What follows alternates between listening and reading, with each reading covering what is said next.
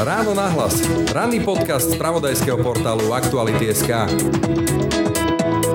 ľudia, ktorí chcú ísť do tzv.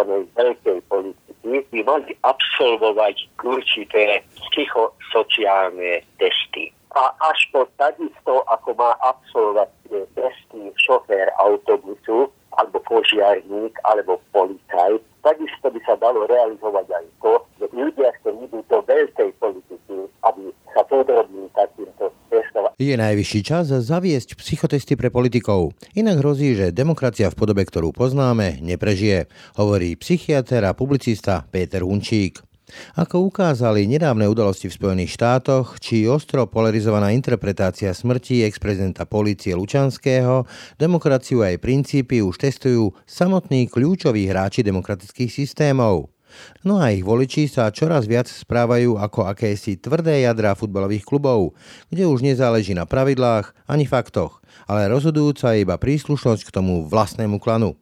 Dôvodom podľa neho je rastúca neistota modernej spoločnosti, ktorú pandémia v nás iba umocňuje. Spoločnosť potrebuje istotu a potrebuje lídrov demokratických či bohužiaľ nedemokratických, ktorí poskytujú tú istotu, ktorá je potrebná v krízových situáciách. Z našich politikov bohužiaľ málo takých poznám, ktorí by boli schopní vyžarovať zo seba tento pocit, že dávam vám istotu. A bežného človeka bohužiaľ nezaujíma, či ten kľúč je demokratický alebo menej demokratický. Zaujíma ľudí hlavne to, aby sme mohli normálne v úvodzovkách existovať. V spoločnosti mimoriadne rastie informačný chaos.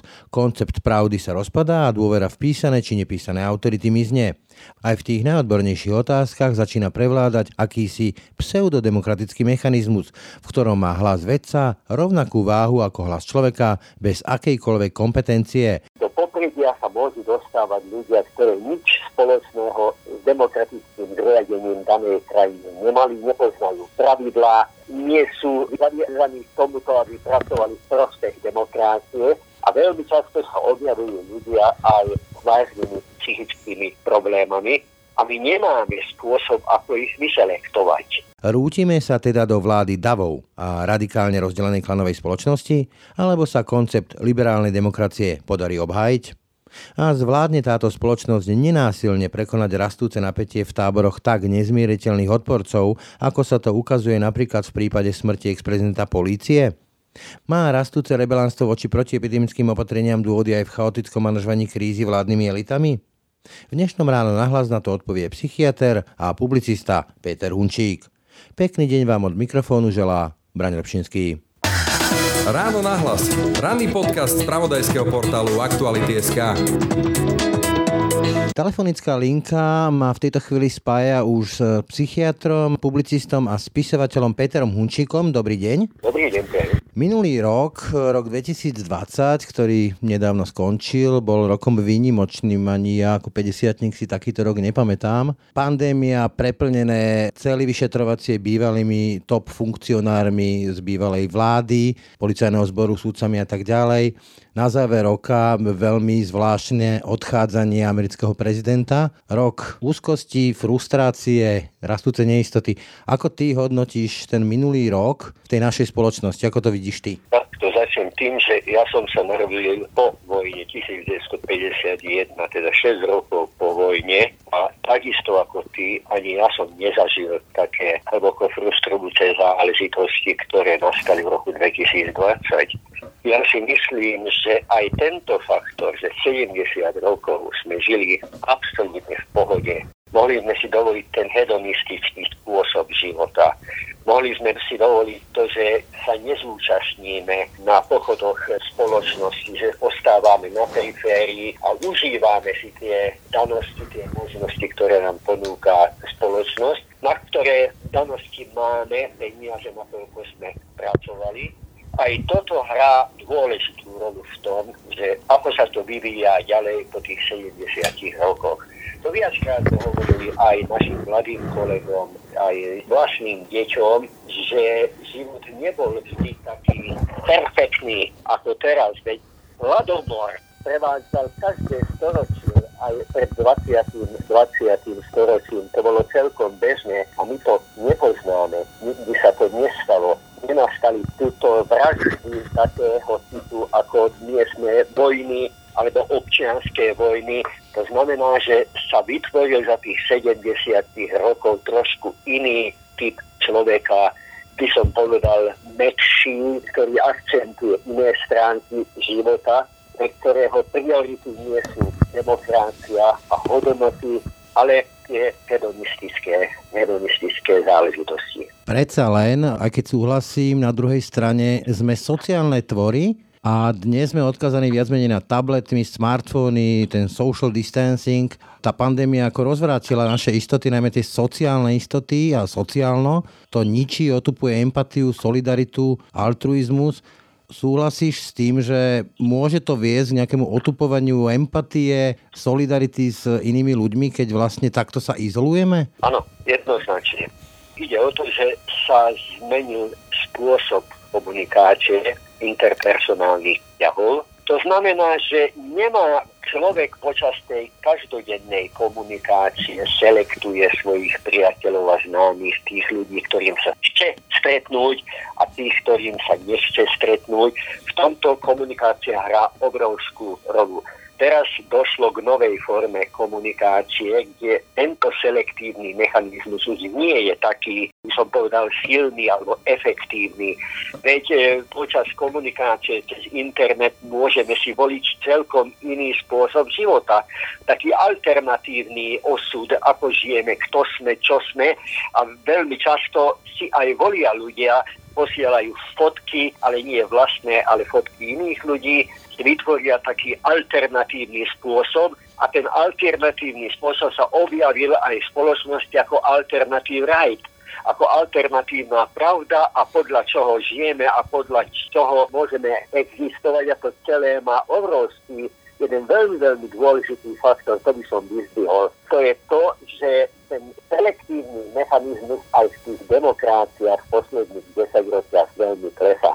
Totiž do popredia sa môžu dostávať ľudia, ktorí nič spoločného s demokratickým zriadením danej krajiny nemali, nepoznajú pravidlá, nie sú viazaní, zaviazaní k tomuto, aby pracovali v prospech demokrácie a veľmi často sa objavujú ľudia aj vážnymi psychickými problémami a my nemáme spôsob, ako ich vyselektovať. Áno, môžeš povedať aj ty, aj viacej, že dobre, bol tu aj taký ako Hitler a Stalin. Nezabudnime, ani Hitler, ani Stalin nepochádzajú z demokratickej spoločnosti.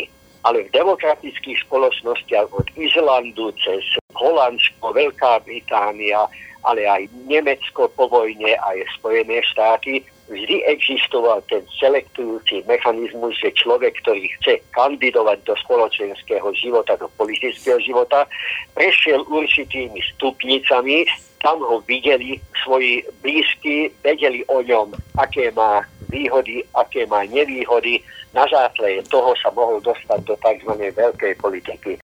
V posledných dvoch desaťročiach táto selekcia skoro odpadla a záver je taký, že sa dostanú k moci ľudia, ktorí nemali nič spoločného, žiadne ani záujmy, ani skúsenosti s veľkou politikou nemajú a sa snažia vytvoriť svet podľa vlastných predstav a nebudem teraz menovať od Spojených štátov cez Brazíliu, cez rôzne európske štáty a samozrejme nemusím ani o tom veľa hovoriť, že v dnešnej internetovej dobe aký obrovský vplyv majú na chod celej spoločnosti, aký obrovský vplyv majú na jednotlivé generačné skupiny, jednotlivé sociálne skupiny. Takže je to nesmierne komplexné. Čo by som vyzdvihol veľmi, to sú tie psychické zmeny u takýchto ľudí, psychické zmeny, že veľmi často sú antisociálni, že správanie je veľmi často impulzívne, že egocentrizmus, veľmi nízky stupeň empátie, teda schopnosti spolupracovať a ich vplyv sa objaví potom neskôršie aj v spoločnosti. A s týmto zatiaľ neviem, nevieme, čo robiť. Nechcel si menovať, ale predsa len nedá mi nadviazať e, tými udalosťami aktuálne v Spojených štátoch, kde vidíme také až priame nedôstojné odchádzanie prezidenta Trumpa, ktorý odmieta uznať porážku za každú cenu, proste pchá si tú hlavu do krabice a nechce vidieť realitu a končí to až vpádom, ako to slušne nazvať, e, lúzy do kongresu, Môže podľa teba demokracia vydržať, keď jej samotné piliere testujú a lámu vlastný, teda systém rozkladajú kľúčoví hráči tohto systému? No veď to je teraz tá veľká otázka dnešnej doby, či to vydrží alebo nevydrží. Viacerí mi vysvetlí, že americká demokracia viac ako 200 ročná je dostatočne silná a má tam ten systém brazd a rôzne kontrolné mechanizmy, aby vydržal. Pre mňa Amerika ako taká je ako to nazvať, nebezpečná, problematická z toho dôvodu, že tam prezident má takú obrovskú podporu. Má tých 70, neviem koľko miliónov ľudí, ktorí ho podporovali a teraz, že došlo k tým agresívnym udalostiam, že došlo k takým hromadným, agresívnym udalostiam, ktoré sme videli v televízii, aj teraz z jeho strany, z republikánskej strany, 40-45% ľudí ho podporuje a si myslí, že tento spôsob správania sa je správne. A tu sa začínajú problémy. Lebo tí ľudia neodídu. Áno, že sa vytvorí iný hodnotový systém v rámci jednej krajiny. A ten hodnotový systém je v ostrej konfrontácii s druhým hodnotovým systémom. Není medzi nimi prechod a nedá sa nájsť nejaké kompromisné riešenie. A toto teraz momentálne sa prejavilo v Amerike v tom slova zmysle, že jedna strana nazýva týchto ľudí ako partizánov, hrdinou národa a tých, pa- ktorí patriotov. A druhá ako mafiózy. V tomto neviem jasne povedať, obávam sa toho, že správať sa týmto spôsobom, týmto agresívnym, impulzívnym spôsobom je bohužiaľ vždy ľahšie ako vypracovať taký intelektuálny spôsob života, ako byť empatický, ako byť tolerantný, veď prosím vás pekne, ani empatia, ani tolerancia nie sú vrodené vlastnosti, to sa učíme. A keď celá spoločnosť je proti týmto vlastnostiam, teda v tom že nie sú potrebné a namiesto toho musíme používať agresivitu alebo nenávisť, v tom prípade, čo bude z tej spoločnosti, pýtam sa ja použijem pandemický slovník e, a poviem, že takýto typ správania sa alebo konania môže byť veľmi nákazlivý. Sme v dobe internetu, čiže okamžite vlastne vidíme, čo sa deje. Tí ľudia, ktorí sa toho účastnia, povedzme aj to, čo sa dielo v kongrese, môžu tweetovať, e, môžu to dávať na sociálne siete. A tá kľúčová otázka znie, bude to precedens, ale ako varovanie, alebo ako inšpirácia? Čo myslíš? Veľmi som skôr pesimista v týchto otázkach. Hovorím totiž, nenávisť, agresivita, intolerancia sú tie základné emócie, ktoré sú u každého človeka prítomné. Jedná sa len o to, aký je background, spoločenský background. Prebieha teraz ostrý boj aj vo vnútri Ameriky. Všetko má vplyv ináč aj na pandémiu, jedna skupina tvrdí, že očkovanie je zbytočné, že pandémia neexistuje, že to je výmysel a druhá skupina zdôrazňuje, aké je to potrebné, aby sme postupovali určitých pravidiel. Aj tam je vojna v podstate. Ani to si nemôžeme ignorovať, že je aj v tejto oblasti vojna. Jedná sa o to, že človek v takýchto prípadoch, teda vedúci v takýchto prípadoch, veľmi skoro vytvoria tie skupiny, tú vlastnú skupinu a tú skupinu, ktorá je mimo nás. A jedná sa o to, že vlastnú skupinu ideme homogenizovať. Každý, ktorý je poriadný Američan, Slovák alebo Maďar, patrí k nám, nezávisle od toho, aké má vzdelanie, aký je sociálna situácia a tak ďalej a tak ďalej patrí sem k nám a musí bojovať s nami spolu proti tej nepriateľskej skupine. A mne sa zdá, že díval som sa na tie zábery z Spojených štátov včera predčerom a som zistil, že tam ten skupinový faktor hral obrovskú rolu. Tí ľudia sa nepoznali navzájom, ktorí išli do kapitol. Oni sa poznali, mali jeden jediný spoločný menovateľ, že od Trumpa ukradli voľby a treba urobiť poriadok. A v takomto prípade nemôžeme očakávať žiadne sofistikované metódy, že poďme presvedčiť kongres o tom, aby tak a tak jednali. Títo ľudia z týchto rôznych skupín idú podľa, vždy podľa toho najslabšieho článku a ten najslabší článok v tomto prípade je agresivita. Čiže podľa teba sa vraceme do nejakej klanovej spoločnosti a dôvodom môže byť to, že tá rastúca neistota, tá tekutá modernita, ako to nazýva Bauman, vedie ľudí k tomu, že sa primkýnajú k svojmu klanu bez ohľadu na to, že či má pravdu ten vodca alebo nemá pravdu, či je to klamár alebo sociopát, ale je to náš vodca?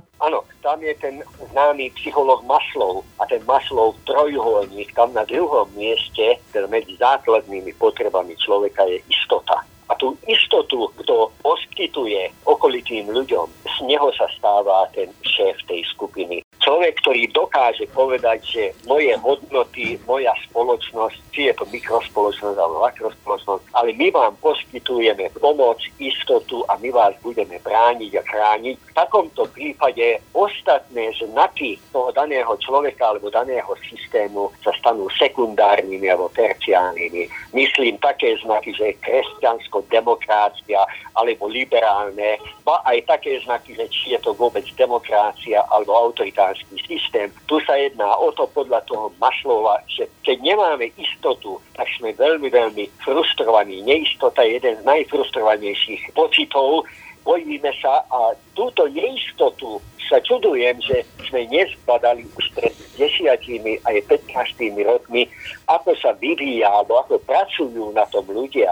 Napríklad Rusko ako pracujú na tom, aby vyvolali tú neistotu, ten alt-right mechanizmy, ale toto platí aj pre Spojené štáty niektoré skupiny. A pri tých alt-right mechanizmoch alebo alt-right pravde vôbec sa nejedná o to, človek, ktorý tvrdí niečo iné ako my, že on má pravdu alebo nemá pravdu. Tam úplne stačí, že priniesol nový faktor a spochybňuje to, čo tvrdíme my.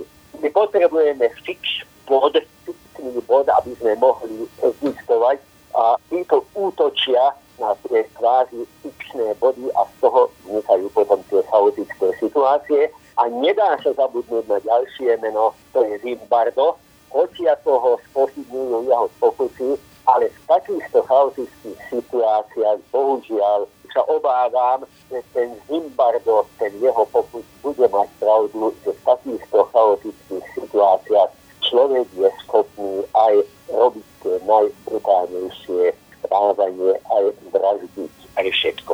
Dodám len, že pravdepodobne si mal na mysli ten väzenský experiment, kde sa ľudia vžili do roli e, väzňov alebo dozorcov, ale predsa len vrátim sa na Slovensko sledujem politiku 20 rokov, vyše 20 rokov a fakt ma začína šokovať, ako je možné, že ľudia, ktorí prekračujú akúkoľvek mieru pravdivosti, respektíve, že klamstvo sa stáva pracovnou metódou, že tá hrubosť a vulgarita prekračuje miery, ktoré boli doteraz také, že vytlačili týchto ľudí z toho politického mainstreamu. A teraz sa to naopak stáva u tých priaznivcov, vidíme to na sociálnych sieťach, tie obrovské davy followerov, ako keby nejakou pozvánkou do toho sveta politiky. To tak strašne hlúpneme, alebo čo sa to vlastne deje? V prvom rade sa vytvoril ten informačný chaos v takomto informačnom chaose je veľmi ťažké povedať, čo je pravda.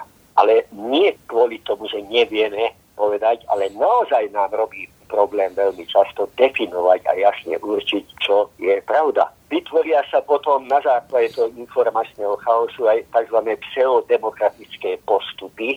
Áno, že každý človek má jeden hlas, čo je vítané v demokratických krajinách, ale keď sa hádame v závažné otázky, závažné otázky, napríklad očkovanie alebo existencia toho vírusu alebo nie, tak je trošku smiešné a zarážajúce, že veľmi známy virológ má takisto jeden hlas ako človek, ktorý ani to nevie, čo sú to vírusy alebo baktérie. Vytvorí sa taký pseudemokratický element a tento pseudodemokratický element vyvoláva ďalšiu neistotu v tej spoločnosti, rastie tá tzv. intrapsychická tenzia v spoločnosti a v tom prípade už je nesmierne ťažké povedať tú pravdu. Totiž to sa jedná o to, že stráca na sile ten faktor dôvery. A dôveru opakovane akcentovali sociológovia, aj psychológovia v tom sa zmysle, že efektívne, úspešné spoločnosti veľmi dobre pracujú s týmto faktorom ako dôvera. A tam vymenovali Japonsko, aj rôzne štáty, že medzi ľuďmi existuje tento vzťah dôvery, kým tých alt-right vyznávačov a v takýchto situáciách tá druhá strana práve túto dôveru nejakým spôsobom ničiť tej spoločnosti a v tomto prípade naozaj každý je odkázaný sám na seba, či má vedomosti alebo nemá vedomosti, podľa toho vedie svoj život, ale pre spoločnosť to môže mať fatálne následky. Z toho sporu, ktorý si tu spomínal, teda rovnosť hlasov o vysokošpecifických odborných otázkach medzi vedcami a povedzme bežnými ľuďmi, ktorí tie informácie a kompetenciu a vedomosti nemajú, máme sa teda obávať ochlokracie, teda akejsi vlády davu, vlády páčikov? Pamätám sa na to, že pred dvomi, tromi rokmi bola veľká debata, ostrá debata o tzv. liberálnej demokracii Áno, že liberálna demokracia alebo klasická grécka demokracia v tom slova zmysle, že väčšina má vždy pravdu, že dominantné skupiny môžu mať vždy pravdu, vyhraješ voľby a môžeš všetko. To aj u nás akcentovali rôzni politici a veľmi často k nám sa dostávajú tieto podobné správy z Maďarska tam je tá liberálna demokracia na druhej strane, ktorá práve chce nejakým spôsobom obísť tie pasce, ktorá nám poskytuje tá klasická demokracia v tom slova zmysle, že treba dávať pozor aj na práva rôznych menšín. Napríklad vôbec nejedná o etnické menšiny. Tu sa jedná o menšiny sociálne, sex menšiny a rôzne ďalšie, poznáme, aké akcie boli v posledných rokoch proti homosexuálom.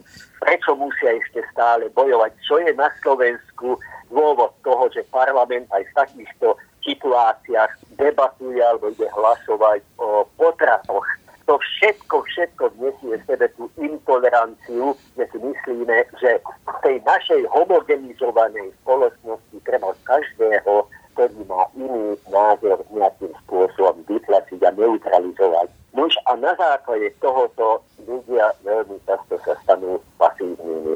Pasívnymi v tom slade, že aj tak väčšina bude mať pravdu, aj tak oni tam sa rozhodnú, čo bude ďalej, ako bude ďalej a my budeme radšej pasívni sledovateľia toho celého, len aby nás nefrustrovali, len aby na nás neútočili a v podstate plávu po vlnách tých udalostiach, veľa nerobia, aktívne predstavy o tom nemajú. Teraz som čítal jednu vetu, v ktorej americký virológ hovorí o tom, každý by chcel, aby dostal jednu vakcínu a mal by za sebou tú záležitosť, ale nikto, alebo skoro nikto nechce sa podívať do vlastnej duše a nikto sa nechce pýtať, čo by som ja musel robiť, mal robiť, aby sa zmenil trošku ten svet, lebo aj v tej pandémii je prítomná aj tá ľudská zložka, čo by sme mali robiť my. A človek, ktorý sa stáva pasívnym, je veľmi ľahko manipulovateľný. A toto samozrejme lídry elita tej dominantnej skupiny veľmi dobre vie aj sa pohráva s nami, aj sa pohráva s nimi. A základná otázka naozaj je, či sme vyspeli k tomu, aby, aby sme žili v demokracii, či sme na to naozaj schopní, alebo či je vôbec tá demokracia zrel, alebo sme zreli na to. Prosím vás, nezabudnime na to, že skoro polovina Američanov teraz povedala, že tá klasická forma demokracie, na ktorej žili Spojené štáty, ako by to nechceli Veď jasne podporujú metódy agresivitu, intoleranciu, vulgárne správanie, ignoranciu prezidenta Trumpa a tým spôsobom hovoria, to je reálna, to je ozajstná Amerika. A to je skoro 49, alebo 49%. Tu sú tie otázky potom, tu demokratické hodnoty dôležité pre Američanov. Keď sa vrátim z tej Ameriky sem na Slovensko a zostanem u týchto tvojich slov o rozdelenej spoločnosti, o takých klanoch, tak takou vážnou udalosťou, ktorá zamávala Slovenskom koncom roka, bolo smrť ex-prezidenta policajného zboru generála Lučanského ktorý na jednej strane zavrel Mikuláša Černáka, na druhej strane čelil vážnym podozreniam z masívnej korupcie a tá jeho smrť s najväčšou pravdepodobnosťou samovražda, úplne rozčesla Slovensko. Máme tu tábor tých, ktorí z neho robia doslova národného hrdinu, ako sa nového Janošika, ktorý mal byť zavraždený vládou, bez toho, aby boli nejaké dôkazy. A strana druhá, ktorá hovorí, že to bol nejaký mafián, to bol nejaký zlodej a tí, ktorí ho obajú, sú rovnakí mafiáni, zlodeji. Je možná cesta z takto rozdelených interpretácií, takto rozdelených táborov? že sem ja o tejto udalosti viem presne to, čo si hovoril pred chvíľou. Tie informácie mám, ako bojoval proti mafii, čo robil, iné informácie o ňom nemám.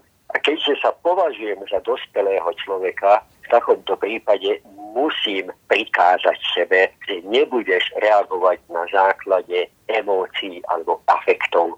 Nemáš dostatok informácií, buď ticho, keď budeš mať dôležité informácie, už v tom prípade si môžeš vytvoriť svoje stanovisko. Tak by mal fungovať demokratický štát, ale samozrejme nefunguje takto. V politike a v spoločenskom živote veľmi často tie emócie prevyšujú racionalitu a na základe emócií sa rozhodneme aj o tom, kto bude našim lídrom, prezidentom či ministerským predsedom a podľa sympátie, antipátie si volíme svoju reprezentáciu a ja sa len pýtam na to, je to možné, a teraz ešte ti veľmi konkrétny prípad hovoriť, čítal som dlhý článok o tom, ako sa pripravuje americká loď raketová, ktorá by mala ísť na Mars cirka 100 ľudí by v tom raketopláne by mali byť a ako podrobne 5 alebo 8 rokov už pracuje skupina 50 vysoko špecializovaných odborníkov,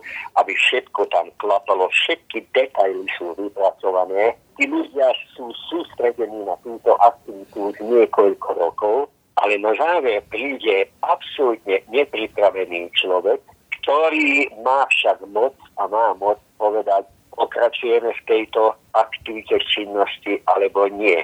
Alebo povie, nedám peniaze a teraz už vystrojete ho, alebo chodte v takomto stave, ako sa nachádza teraz. A to je tá obrovská asymetria v tých našich spoločnostiach, že existuje skupina ľudí, ktorí veľmi profesionálne, racionálne pripravená aj na to, ako reformovať spoločnosť, ako meniť ten režim, aby bol lepší, aby bol tolerantnejší avšak lídry tej väčšinovej skupiny majú moc to všetko pokaziť. A dovtedy, keď nenájdeme riešenie na túto otázku, ja neviem, akým spôsobom bude pokračovať svet, demokratický svet. Ja pred dvomi rokmi som písal o tom, a niekoľkokrát som písal, či by nebolo možné tie selektívne mechanizmy, ktoré boli predtým v demokraciách, nejakými inými selektívnymi mechanizmami, a navrhol som aj také kvázi riešenie, že psychotesty. Myslím to tak, že ľudia, ktorí sú do tzv. veľkej politiky, že by mali absolvovať určité psychosociálne testy. A až po takisto, ako má absolvovať testy šofér autobusu, alebo požiarník, alebo policajt, takisto by sa dalo realizovať aj to, že ľudia, ktorí idú do veľkej politiky, aby sa podrobní takýmto testom. A teraz sa ma pýtali priatelia, hneď poznáš tie reakcie, najprv prídu tie negatívne reakcie, to je zbytočné, ako sa nedá a tak ďalej a tak ďalej. Hlavná otázka bola, že ako to dať do synchronity s ľudskými právami, ako môže nútiť niekoho, aby sa zúčastnil takého testu. A ja som povedal, keď premenujeme politiku ako takú za job, za zamestnanie, že to je forma zamestnania, on je zamestnaný ako politik. V tom prípade pri tejto skupine sa dajú určiť aj predpoklady. Teda politikov môže byť človek, ktorý a dvojbodka a môže vymenovať, čo by som chcel. Možná, že je to až infantilné a myslím tá predstava, že to dokáže urobiť, ale som si istý, že podobného v krátkej budúcnosti musíme zaviesť, iným spôsobom nezastavíme tento proces, ktorý môže byť podľa mňa aj fatálny. Ja mám inú otázku, ktorá mi napadla okamžite po tejto tvojej myšlienke, to je, koľko top politikov, povedzme aj u nás, by takým testom podľa teba prešlo? To ti neviem povedať, ale to viem, že z určitého hľadiska Slovensko môže byť veľmi zaujímavou krajinou. Samozrejme, že nemôžeme očakávať to, aby Rusko alebo Čína alebo Spojené štáty zaviedli ako prvý takýto mechanizmus. Avšak jedna malá krajina, 5 miliónov, to neviem, pricelé koľko občanov, ktorí majú hlasovacie právo, ktorý zaviedol aspoň ako pilot takýto psychotest, to by mohol byť nesmierne užitočné pre celú demokratickú spoločnosť všade vo svete. Samozrejme neviem povedať, koľko by na základe terajších vedomostí, isté, že ako psychológ, psychiatr, by som vedel určiť, že X a Y je narcista, je, má psychopatické rysy, je taký či onaký, ale ja si nemôžem dovoliť ako profesionál, aby som menovite povedal, že XY je psychopat. Ako laik samozrejme mohol by som kričať, že aj ten tam nepatrí, ten tam nepatrí, ale keďže nemám konkrétne informácie, myslím ako záver z toho testu, tak môžem povedať len toto, že X a Y sú veľmi problematickí, že zlyhávajú v ťažkých situáciách, že nemajú výdrž, že nedokážu byť kreatívni v daných krízových situáciách. To znamená, že nie sú schopní na to, aby viedli jednu celú spoločnosť. Spoločnosť potrebuje istotu a potrebuje lídrov demokratických či bohužiaľ nedemokratických, ktorí poskytujú tú istotu, ktorá je potrebná v krízových situáciách. Z našich politikov bohužiaľ málo takých poznám, ktorí by boli schopní vyžarovať do seba tento pocit, že dávam vám istotu, keď prídete za mnou, všetko bude v poriadku. Porovnajte to napríklad s Maďarskom. Je to zaujímavé v ničom nesúhlasím s pánom Orbánom metódami, ako on vedie tú krajinu. Avšak na druhej strane väčšina tej maďarskej spoločnosti nemá s ním problémy, lebo neustále vyzaruje silu a istotu. Ja viem, akým smerom musíme ísť. Ja mám kľúč k tomu, aby som vedel riešiť tie situácie.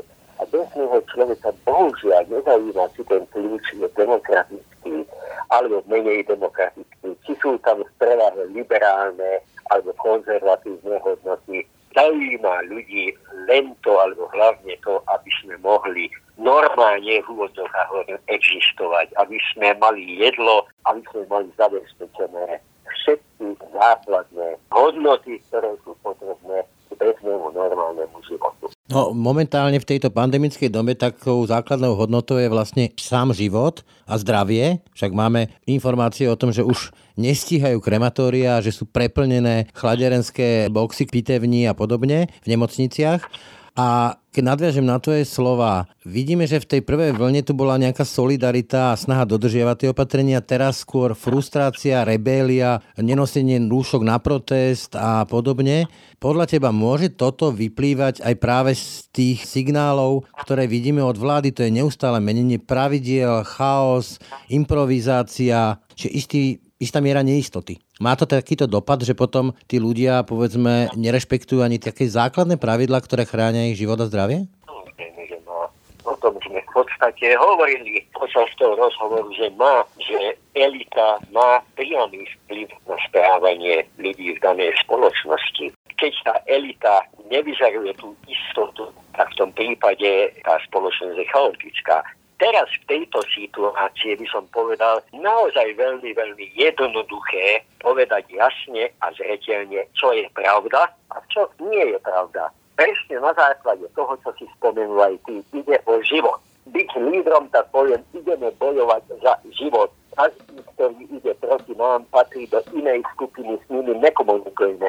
Lenže je alternatívne pravdy, ten chaotický svet, hodnotový svet, za uplynulých 10-15 rokov urobil svoje. Urobil svoje totiž dosť veľké percento obyvateľov, ktorí sú skeptickí, ktorí sú veľmi často nevzdelaní, ktorí ale nedôverujú nikomu, ktorí už dostali facky od života a na základe toho žiadna dôvera voči autoritám už neexistuje A táto skupina vďaka modernej komunikácii narastie veľmi rýchlo, veľmi dobre medzi sebou komunikujú, organizujú aj rôzne veľké podujatia, ako boli tie mítingy alebo demonstrácie teraz v Amerike. A preto sú nesmierne nebezpeční. Keď som počúval to tvoje popisovanie voličov občanov, tak do istej miery mi to, alebo do veľkej miery mi to pripomínalo správanie sa futbalových fanúšikov, takých tých ultras, ktorí idú e, za tým svojim klubom hlava nehlava. A keď sa vrátim ešte ku kauze Lučansky, nechcem hovoriť o nej samotnej, ale o tých dvoch na smrť a na život z nepriateľených táboroch. Tí, ktorí hovoria o tom, že bol zavraždený a tí, ktorí zase hovoria, že tí, ktorí to tvrdia, sú nejakí mafiáni a podobne. Neobávaš sa toho scenára ako v Spojených štátoch, že to skončí niekde rozvelením úradu vlády, brány úradu vlády alebo parlamentu? Že sa tu prevalia tie demokratické pravidlá? Ale áno, jednoznačne. Neviem, či si si všimol, včera jeden kongresmen hovoril alebo používal príklad, že pozor aj Maďarsko a Turecko do tejto skupiny alebo do toho chaotického stavu, ktorý je prítomný v Spojených štátoch. Ja by som vedel vymenovať ďalšie a ďalšie krajiny. Čo od toho, čo včera bolo v Spojených štátoch, keď ľudia protestovali pred prezidentským palácom a agresívne vystupovali. Čo bol rozdiel? Jedine v tom, že sa nedostali dovnútra toho paláca, ale tie isté emócie, tie isté afekty prebiehali vo vnútre týchto ľudí.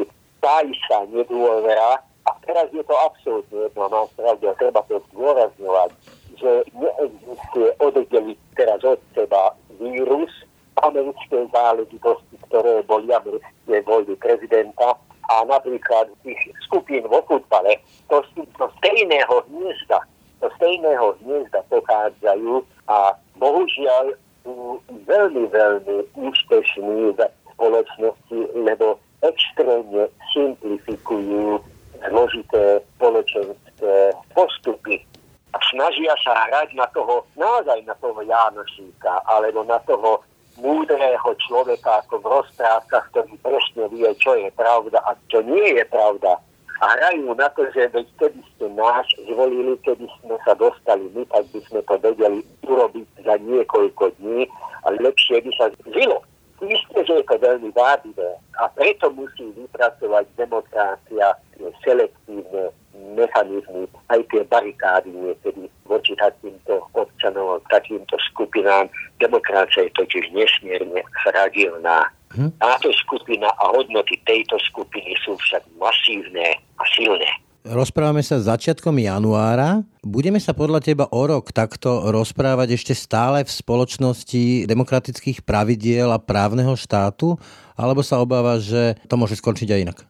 Braňo milý, ja už nerozmýšľam v takýchto časových úsekoch, že o rok čo bude. Mám 70 rokov, ale nie kvôli tomu, ale kvôli tomu, že ako sa menia zo dňa na deň tie udalosti. V každom prípade môžem povedať, alebo, alebo mám taký názor, že veľa závisí od toho, ako prežijeme tú pandémiu, ako sa budeme správať v tých izoláciách, akým spôsobom, čo vypestujeme počas tých izolácií. Veď tam nie sú len negatívne veci, tam je možnosť aj pozitívne obohatiť nejakým spôsobom našu osobnosť tam sú veľmi dobré komunikačné danosti, napríklad rodina, ktorá údajne podľa všelijakých výskumov rodine sa hovorí 7 minút za deň, teraz je možnosť, aby si sadli večer ku stolu a robiť taký storytelling, kde otec povie svoj život, matka, deti hovoria o tom, keď starý otec je ešte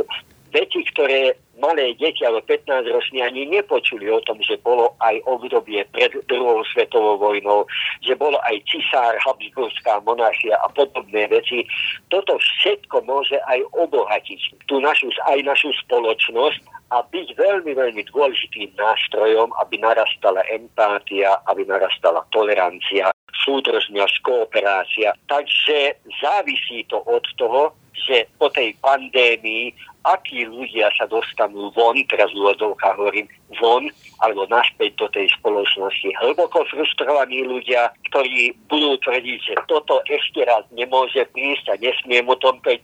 Takíto ľudia sa dostanú naspäť do tej spoločnosti, alebo ľudia, ktorí budú trošku vyváženejší, ktorí budú mať harmonickejší prístup k ľudským hodnotám a hodnotovému systému spoločnosti. Čiže dá sa povedať, že ešte stále to máme každý jeden z nás v rukách. Asi tak. Áno, asi tak. Vrátim sa jednu vetu. To je záver a zase hovorím a musím zdôrazňovať to, o čom sme hovorili. Najhoršia odpoveď je, že ostaňme pasívni. Neostaňme pasívni, poďme aktívne podívať sa do vlastného života, do hodnotového systému, aktívne robiť plány, čo chceme realizovať a učiť sa z toho, čo sme prežili tých 11-12 mesiacov. Toľko psychiatr, spisovateľ a publicista Peter Hunčík. Ďakujem ti za rozhovor. Ďakujem ti pekne, ahoj.